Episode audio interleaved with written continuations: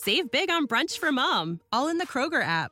Get 16 ounce packs of flavorful Angus 90% lean ground sirloin for $4.99 each with a digital coupon. Then buy two get two free on 12 packs of delicious Coca Cola, Pepsi, or 7UP, all with your card. Shop these deals at your local Kroger today or tap the screen now to download the Kroger app to save big today. Kroger, fresh for everyone. Prices and product availability subject to change. Restrictions apply. See site for details.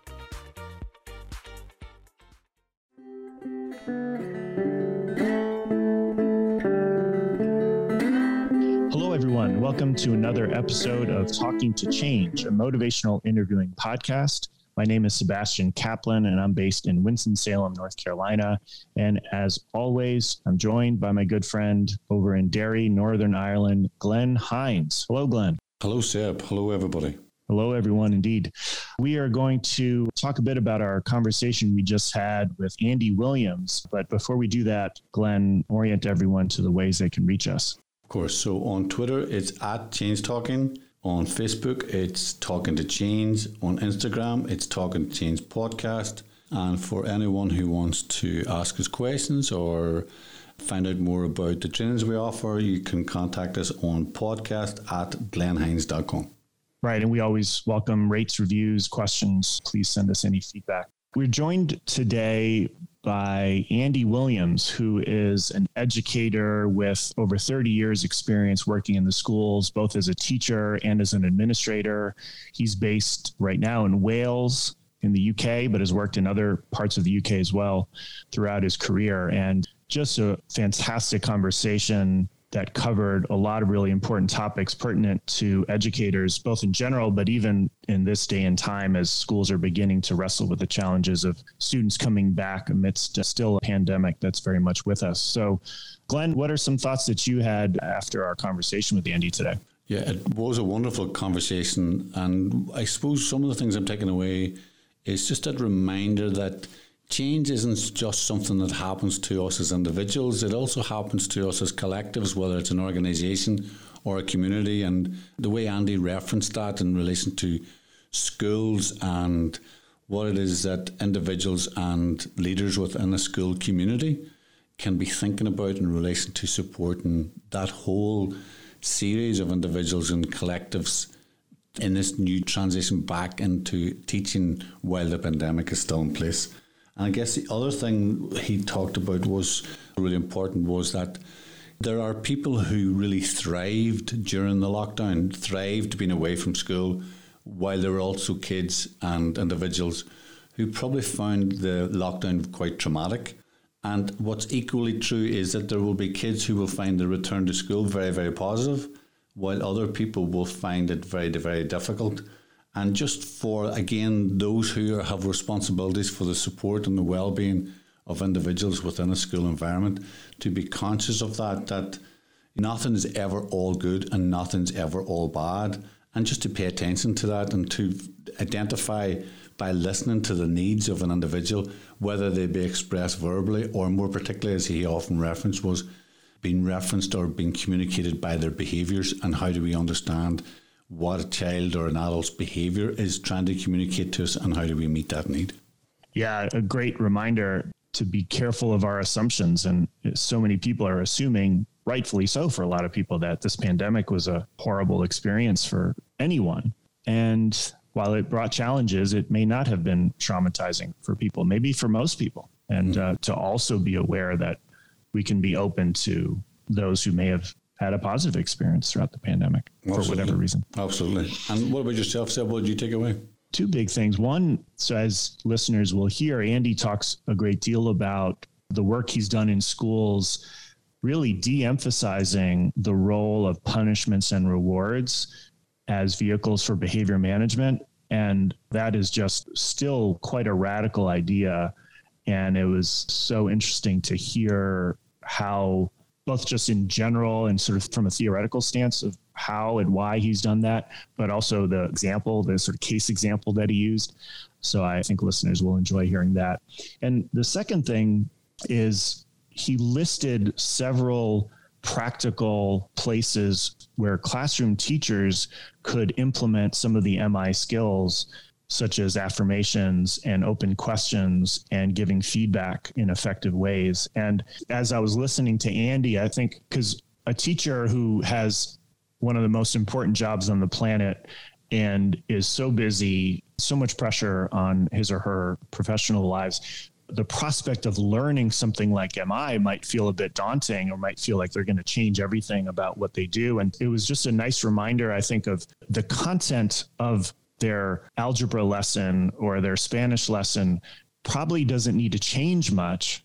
Really, what we're inviting people to consider is either changing or enhancing something that they're already doing in terms of those conversations with their students, not necessarily completely overhauling everything that they do as an educator. So mm. those are two of the things that I really found exciting to listen. Yeah, again, very consistent with the, the idea of motivation, which is building on what people are already doing rather than simply replacing it with this new way.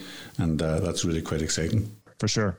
Well, off we go to the episode and hope you all enjoy it. So it's great to see you, Andy, and we really appreciate you coming along today. And we always ask our guests at the beginning of each episode to tell us a bit about themselves and their own journey into a relationship with Motivation Doing. And if that's okay, can we start there with you? Yeah, well, Prynhawn da Gymru. Good afternoon from Wales. Delighted to be part of this webinar. A little bit about me. I taught for 30 years, 15 of those 30 in inner city schools in Cardiff, Plymouth, Birmingham in the UK, and then the last 15 years in a school in Monmouth, southeast Wales. And the vast majority of my career has been supporting culture change in schools, trying to move away from using rewards and punishments to change behavior to a perhaps more sophisticated developmental approach around supporting young people's needs and understanding the needs behind behaviors. And it's that work that connected me with Steve Rollnick. I, I remember going to one of his introductory sessions, two day introductory sessions, and I was blown away by it, in part because of the content of the workshop, but also in the fact that there weren't any other teachers at this event.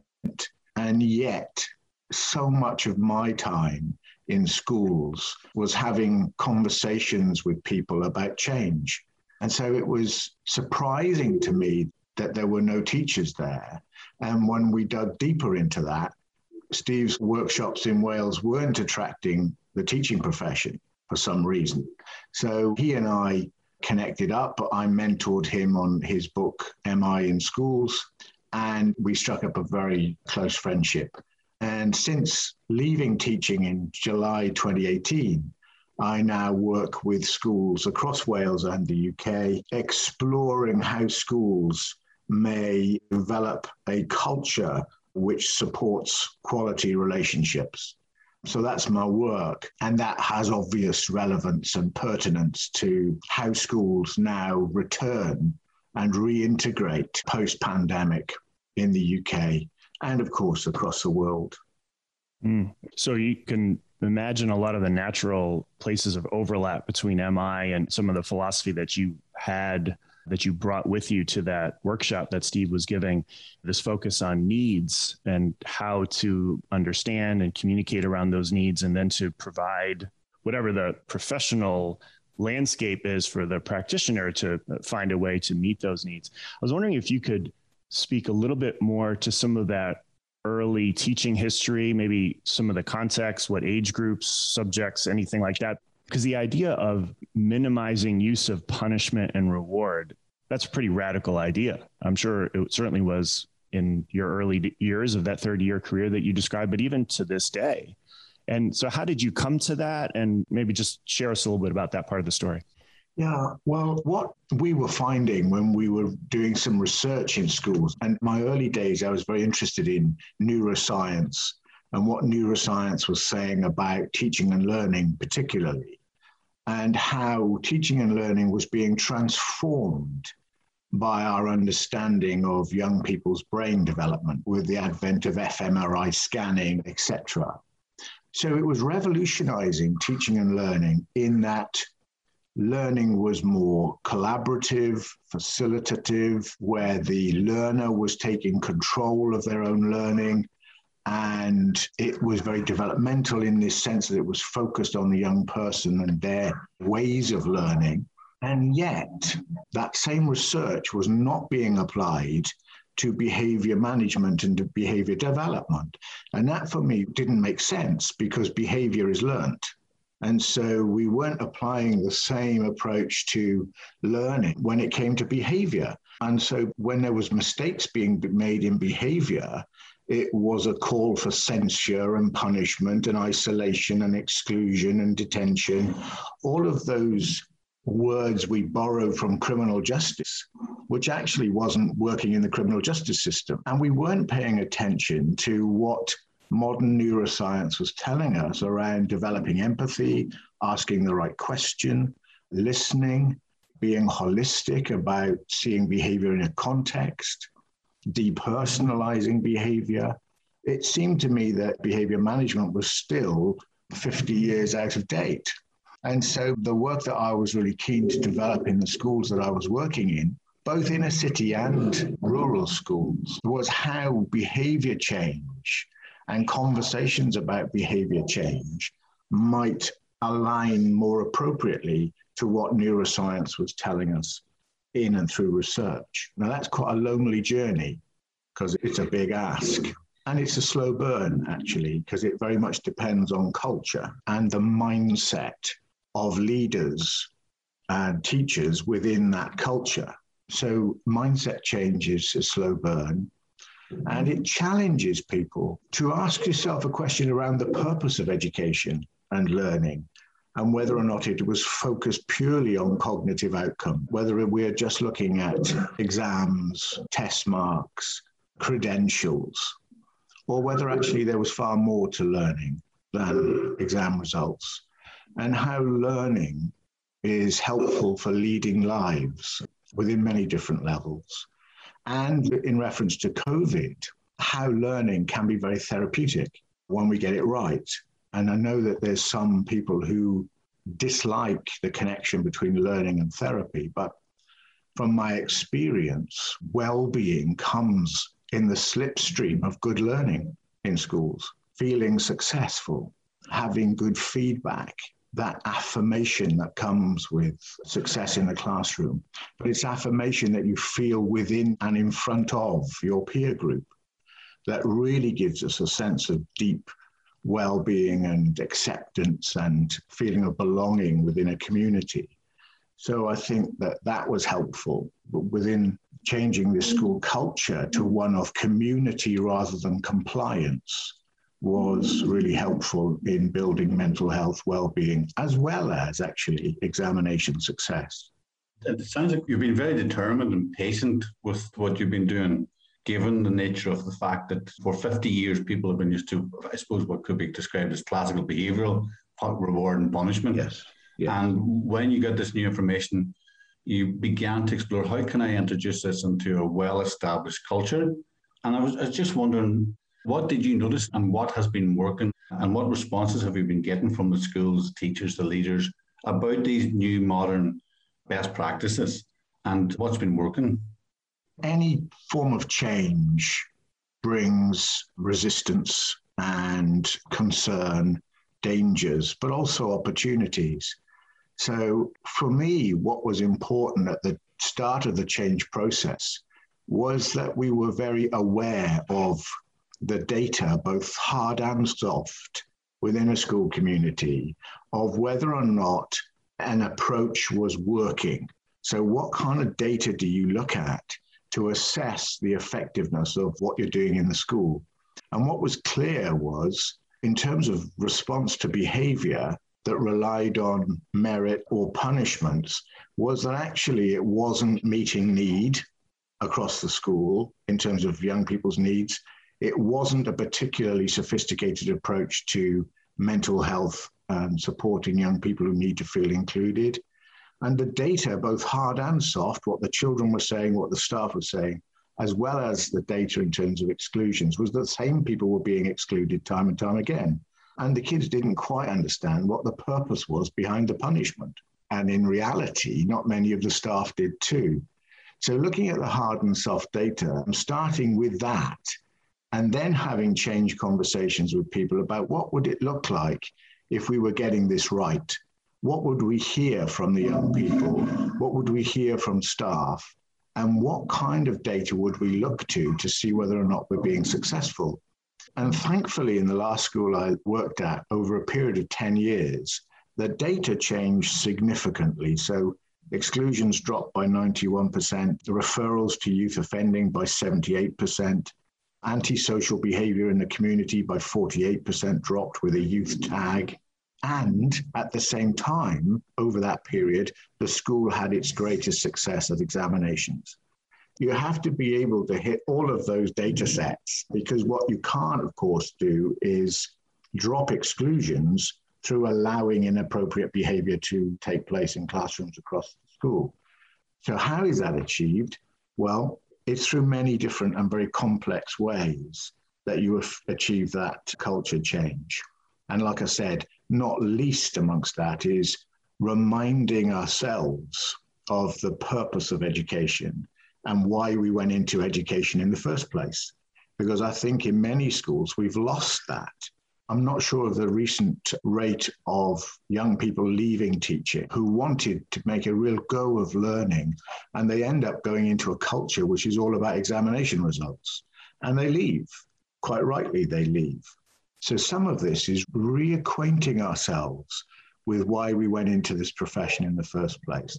And that is because we love learning. And learning comes in many different forms and guises, and examination results is just one part of that. Another part of it is behavior change, and some young people take longer than others to change their behaviors for all kinds of reasons. But it's the same in learning a language. When you look at the German department or the Spanish department in Monmouth, some young people made more mistakes than others and they needed more support, they needed more guidance but they also needed a recognition that you do get there in the end, but it can take many different forms and can take longer for some. So it's that going back to that recognition that all young people are different, that they all have different needs, but essentially through good learning experiences and the right level of support, young people are able to be successful in their own way so much there to unpack. I, one thing I'm struck with is when you were describing the culture shift and some of those questions that you asked of yourselves as a group or as a school staff. In essence, what would change look like? Sort of a fill in the blank change. And that is such a classic MI kind of question, right? If you're working with someone who's thinking about cutting back on their drinking, it's very typical to ask early in that conversation, well, what would that look like for you? And here you are asking a very similar question, but as a school as a whole or as a school community, and what would it look like to have different outcomes, to focus more on the developmental needs as opposed to punishments and rewards? And just quite impressive at the broad scale success. Because you're right. I know in the US, so much focus is on those test scores and rates of improvement. And I can imagine some of the most well intentioned people in schools saying this developmental shifts, those are all nice. Those are great. If we can find better ways to connect to some of these students that are struggling. But if we're not getting the test scores, we can't do it. And so to have an intervention that meets both of those needs, which it's unfortunate to distinguish them as different needs. It's all needs within the same students ultimately. But Andy, I was curious if you could share maybe an example. Because again, I'm thinking about someone who may be listening to this podcast for the first time, perhaps, and not knowing what MI is or this idea of focusing less on punishment and rewards. How did this translate into an example in one of your schools where someone may have done something wrong, they misbehaved in some ways, and the typical response would be a stern talking to and a detention or a suspension and how your approach was markedly different? Well, I think a good example is how restorative approaches blends with MI and a more inclusive school culture. A very quick example a young lad takes a cup from the canteen and he starts playing rugby with it. This is Wales, so we're rugby mad. So he plays rugby with this cup, throws it to his mate who misses this mug, and it goes through the back window of a member of staff's car. The member of staff is spitting feathers and very angry and actually comes to my office demanding exclusion. The important thing to do at that point, of course, is the listening and listening for needs in what that person's telling you and then allowing the right time and use of reflective listening to understand the anger and the frustration, but then asking permission to deal with this event in a slightly different way. This young lad was looked after, and we know in Wales the statistics of young people who are looked after in foster care ending up in the criminal justice system or homeless. We know what exclusion might do to that young person if we'd have pressed that button at that time. But getting the right time is important, asking permission of that member staff for me to take a different route, and then sitting down with this young lad and getting his perspective on what happened in a non judgmental open minded way to just hearing his stories, listening to his thoughts and his feelings about what had happened, both before, during, and after the event. And to cut a long story short, we sat down, the young lad, the member of staff, the police liaison officer, myself, and the young lad was offered an opportunity of somebody being an advocate for them, just to sit next to them as a support. And by the end of this session, the member of staff understood what had happened was an accident, that that young person had been very nervous, hadn't been to school since the event. And then the young boy was able to listen to the member of staff explaining the impact of that going through the back window, not being able to attend a hospital appointment. That car was her pride and joy. It took some time but if the mindset is that school is where you learn to get it right, well, then you give that time to a behavioral mistake as much as you would give time for that young boy learning how to write an essay properly. So the time is important, the investment is important, but in valuing each member of the school community was important. And the young lad was asked, What do you think you need to do to repair the harm? Now, in normal circumstances, the punishment is done to that boy. It's not done with. So, in this sense, the question allows the boy to take control of the response and the repair. And to be fair to him, he said, I need to pay the excess on the insurance and write a letter of apology. That came from him, didn't come from me. And he paid every penny of the £75 that the excess of the insurance, but he got a job to do it and another member of staff in the community found a job for him in the chip shop. That's a success story. But what's more important is the connection between those two people was remade. And they're good friends, as far as I'm aware, to this day, even though they've both left the school. Now, there's lots in that that is, MI aligned in, in terms of asking the right questions, getting the right time, but also essentially the spirit of it, the mindset of it is what's key. If you don't see behavior as learned, if you believe that children should be compliant and obedient and that they should sit and just get their results, well, then you're going to be on a loser with this approach. What strikes me is that your approach to this episode really magnifies the point you were making earlier on about being a teacher that this was an opportunity for everyone in the encounter to learn something about themselves and about everyone else, and to identify how to take the best out of this set of circumstances. And that idea of using restorative approaches where both the victim and the perpetrator have an opportunity to speak and to be listened to. And I was struck, first of all, by your response to the teacher coming in, obviously very, very angry. And the first thing you did was listen and to understand. In many ways, it reinforces that whomever we're speaking to may be considered the client. They may be talking about an event that someone else did, but it's their own needs that they're describing, and you paid attention to that. And again, just the emphasis that I guess listeners will be aware of is that you've been reinforcing the importance of the spirit of the practitioner that effort that you took to see a broader picture.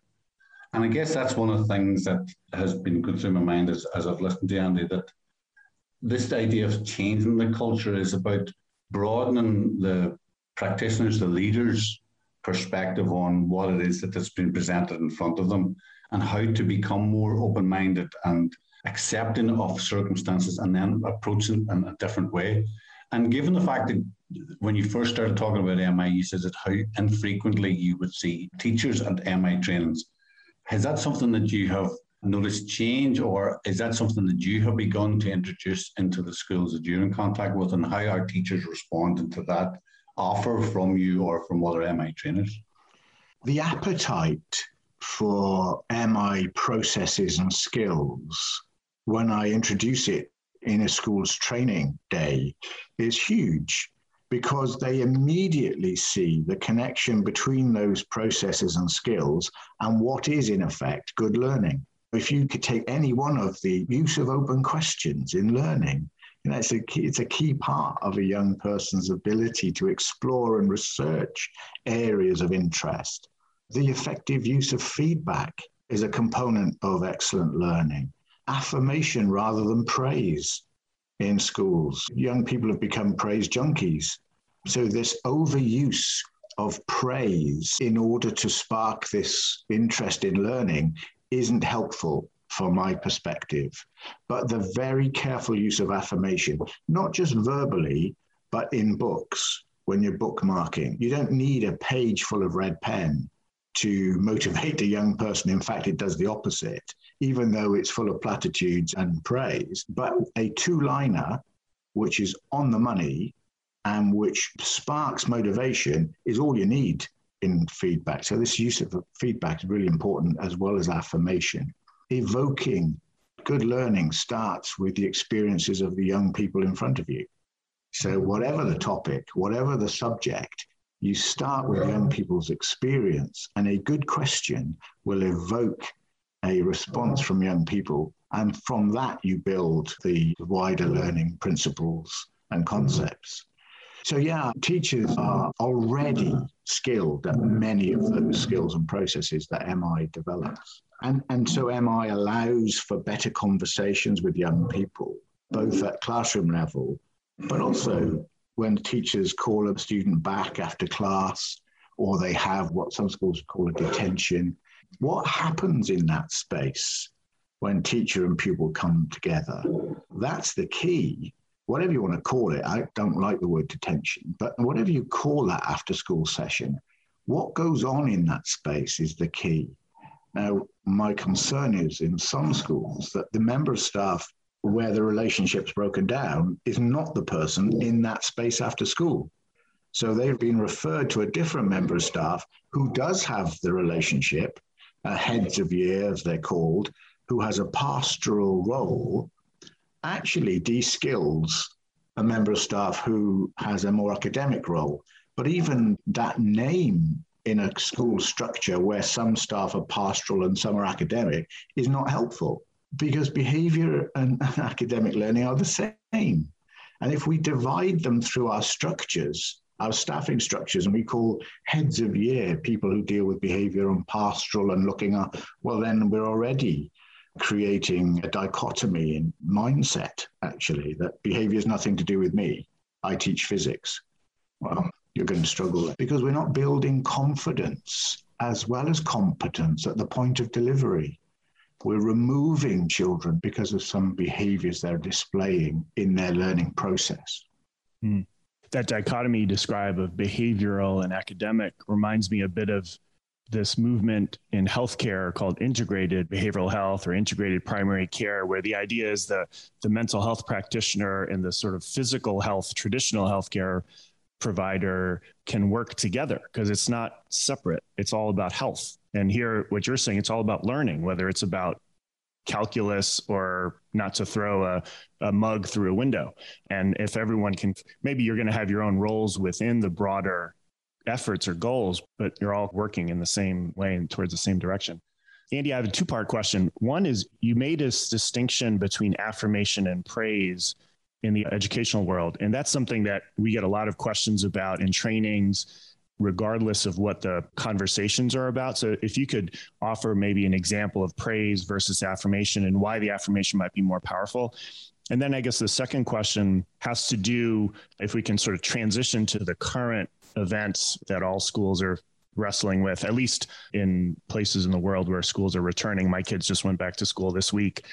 What are some things that educators should be focusing on right now both for themselves, right? Because they're going through it just as well as the students are, but how to make that go as well as possible. Yeah, thanks, Sebastian. We hear a lot of praise talk in schools, which is subjective and determined and dependent upon the teacher's mood. So you're a good boy, well done, you've done that really well. It's non specific and it's dependent on the teacher's mood. And that praise can be removed very quickly so that the young person may want the same response the following day for opening the door, but doesn't get it. So it's not consistent, it's not stable as a means of supporting a relationship between two people. And it can leave some young people feeling confused. And it can be destructive because if you're not getting it, and you're only doing something in order to get it, well, then you feel a little bit bereft when that praise hasn't come from the work that you've put in. And what I was finding at key stage four, particularly, which is 14 to 16 year olds, in the girls in the school, particularly, they were wanting to please the teacher. So they were redrafting pieces of work time after time after time, not for the inherent developmental aspect of redrafting, but in order to please the teacher who would give them praise. When that praise wasn't coming, those girls were, in some instances, self destructing. They become so needy of praise from particular teachers. Affirmation is far more precise and it's shining that spotlight on precisely what that young person did a characteristic, a strength, a skill that they showed in that lesson or on the field or after school, whatever, they are shining the light on something that cannot be taken away. And that is allowing not just a better understanding for the young person in terms of their relationship with themselves, but also a better follow up conversation so that the young person might ask a little bit more about what was it in that skill that led to that outcome. And the teacher then can have a far more sophisticated, far more nuanced conversation that praise doesn't allow, from my perspective. And then leading on to how schools return and reintegrate this community, I think the word community is important. I said before, the restorative approach that I've been developing in schools moves away from compliance to community so, a focus on understanding and recognizing that when young people and staff come back into schools together, some people in that community will have had very different experiences of the pandemic. So, some, for example, they would have made some very deep connections within their families. They will have really been nurtured and nourished within those relationships, and they'll be missing that now they're coming back to school. And it was a very pleasant, a very nurturing experience. For others, of course, it was extremely challenging. And for some, it's traumatic. So all of that comes into the mix. At a universal level, as the school community comes back together, I think it's really important that we get back into the routine and the rhythm of the school day as quickly as possible. But knowing that as a school leader, this situation is still very fluid. Knowing that you will need to communicate change and doing that in a timely and a values based way is important. And as a school leader, trying to be ahead of the curve as much as you can so that you're able to communicate in a timely way any changes which are going to come to the school and to the routines and the rhythm of learning. Learning is therapeutic, so getting back to the routine and the rigor of good learning, knowing that shared experiences is going to help developing listening across the school, opportunities for people to share their experiences within the safe environment of the classroom, but also in making sure that relationships are allowed to develop through not emphasizing punishment and rewards because some behaviors will be expansive, developing in teachers the mindset that behavior is a means of communication. So this is behavior is an expression of unmet need in some children. Knowing that, recognizing that, understanding that leads to empathic relationships around the community. And then at a more bespoke level, providing outside support when it's needed, providing professional support from clinical psychology, educational psychology, where and when it's needed, and communicating with parents appropriately and in timely fashion. But, and from my perspective, this is central, developing some support mechanisms like mindfulness, which allows teachers to be able to maintain equilibrium in the face of all of this turbulence, because the teachers are going to be frontline staff here. So, senior leaders supporting teachers by offering mindfulness sessions that allows the teacher to emotionally regulate their responses to some pretty challenging behavior from parents as well as from young people, and allowing them an opportunity to talk to their colleagues. It's just a simple talk and listen to your colleagues, provide a space after school for short spaces, maybe afternoons, where people can talk and listen to each other without there having to be an agenda, without there having to be an outcome. And one thing that the pandemic has done is it's allowed us as schools and as school leaders to review, reflect upon what it is that's important in school. And we got carried away in the UK, I think, with competition between exam results, competition between schools, competitions between universities you go to. And actually, this Japanese word for crisis involves danger and opportunity.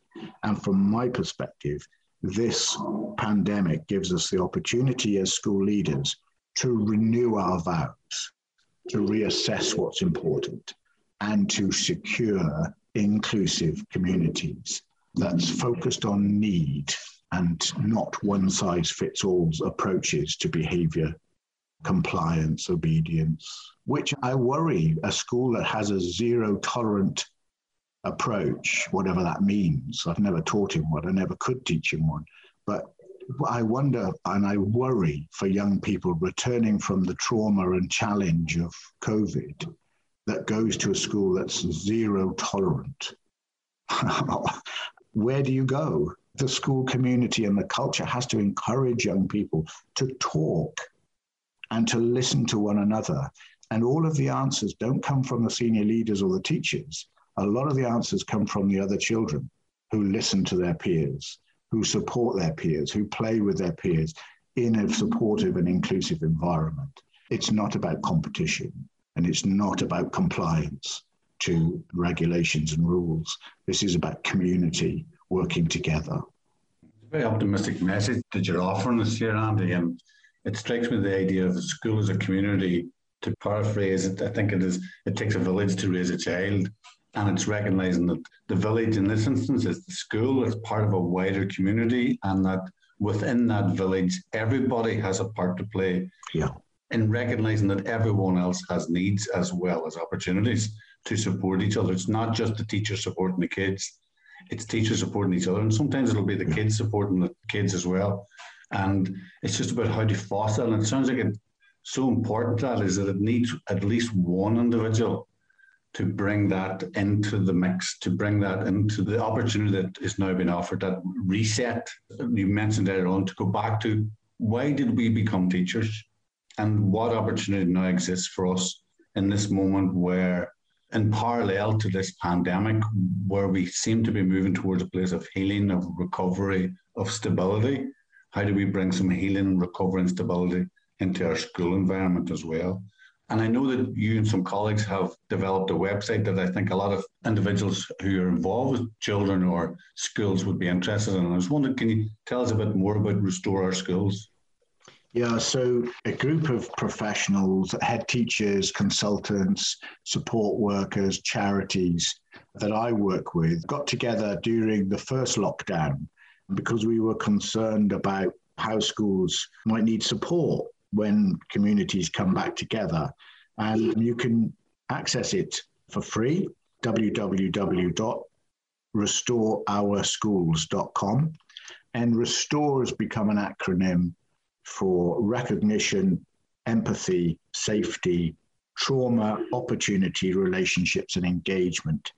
And under each one of those letters, the website gives you examples of how you may go about building relationships, recognizing what's happened, supporting senior leaders, staff, as well as parents and students in coming back together.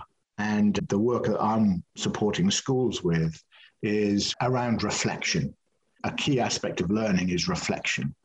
And this has given us time for reflection. And so, how is that reflection being used in schools? And many senior leaders are contacting me saying, you know what, it's time for us to renew our values and go back to where and what's important. What is important here? And are our values shared values or values shared? That significant difference between are we collaborating around what's important here, or is this just six people sitting around a shiny table telling other people what's important? So, this sense of collaboration and sharing what's important. And that's the starting point for some leaders. They just want to go back to that. Let's go back to our values. Let's go back to conversations with each other about what's important here. And then that, of course, feeds into their vision for learning for young people but young people need to be involved in that conversation, and so do parents, and so do governors, and so do the staff. Otherwise, it's just a vision shared. It's not a shared vision. Wow. But we'll definitely share that website on the episode page. I'm sure people will be interested to look at it. Andy, as we start to transition to the end of our conversation today, we often ask our guests what is on the horizon for them in terms of maybe professional interests, could be personal interests that is piquing your interest right now. So, what's on the horizon for you? Immediately on the horizon is I've got a dissertation to hand in by October the 26th on mindfulness research with young people in schools. So that's my master's. And then um, hoping to start my PhD in January, again, looking at school culture and how we would develop a school culture that supports effective quality relationships. And MI is a key ingredient in that work. In addition to that, I work two, three days a week supporting schools, school leadership teams mainly around quality relationships and building connection. So, again, you offer us a lovely example of, as a teacher, your love of learning has been manifest in your continuing development around your master's and, and then on to your PhD. One of the things we also asked our guests then, Andy, is after today's episode, if people are interested to hear more about you, what you've talked about today, or to discuss the needs of for themselves as a school or a school leader, how can they go about contacting you? Email is the best way. Email, and my email is connect andy00 at gmail.com. So connect andy00 at gmail.com. Fantastic. Andy, thank you very much again for your time. And we're delighted that we have the opportunity to have this chat with you, knowing that schools are about to go back across the Western world anyway, and that this episode may be of benefit to the teachers, but also the parents and pupils of returning to school. So we really appreciate you giving your time up to us and we wish you every success. Thank you. Thank you, Glenn. Thank you, Sebastian. It's lovely talking to you. Thanks so much, Andy. This was great. Appreciate it. Save big on brunch for mom, all in the Kroger app. Get 16 ounce packs of flavorful Angus 90% lean ground sirloin for $4.99 each with a digital coupon. Then buy two get two free on 12 packs of delicious Coca Cola, Pepsi, or 7UP, all with your card. Shop these deals at your local Kroger today or tap the screen now to download the Kroger app to save big today. Kroger, fresh for everyone. Prices and product availability subject to change. Restrictions apply. See site for details.